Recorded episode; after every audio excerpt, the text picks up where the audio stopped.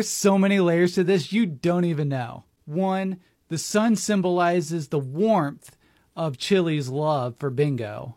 But two, it also represents the physical warmth of Chili because at that moment, when Bingo feels the warmth of the sun, the scene shows Chili laying with Bingo again, representing her physical warmth. Three, the sun is literally the mother's voice. And four, they say almost the same thing. I put the two clips together so you can see. But remember, I'm always here if you need me.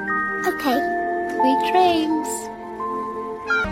Remember, I'll always be here for you, even if you can't see me. Because I love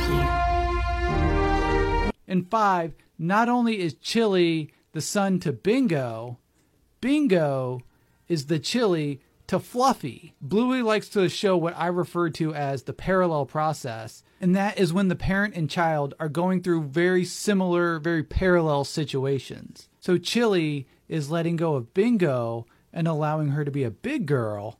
Bingo is letting go of Fluffy so they can be with all the other stuffies. The level of detail in Bluey is unparalleled. The thought, the care, the respect they give to what it means to be a kid and a parent.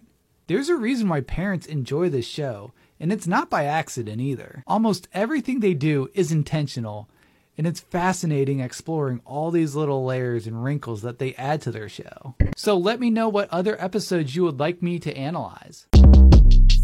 Short Cast Club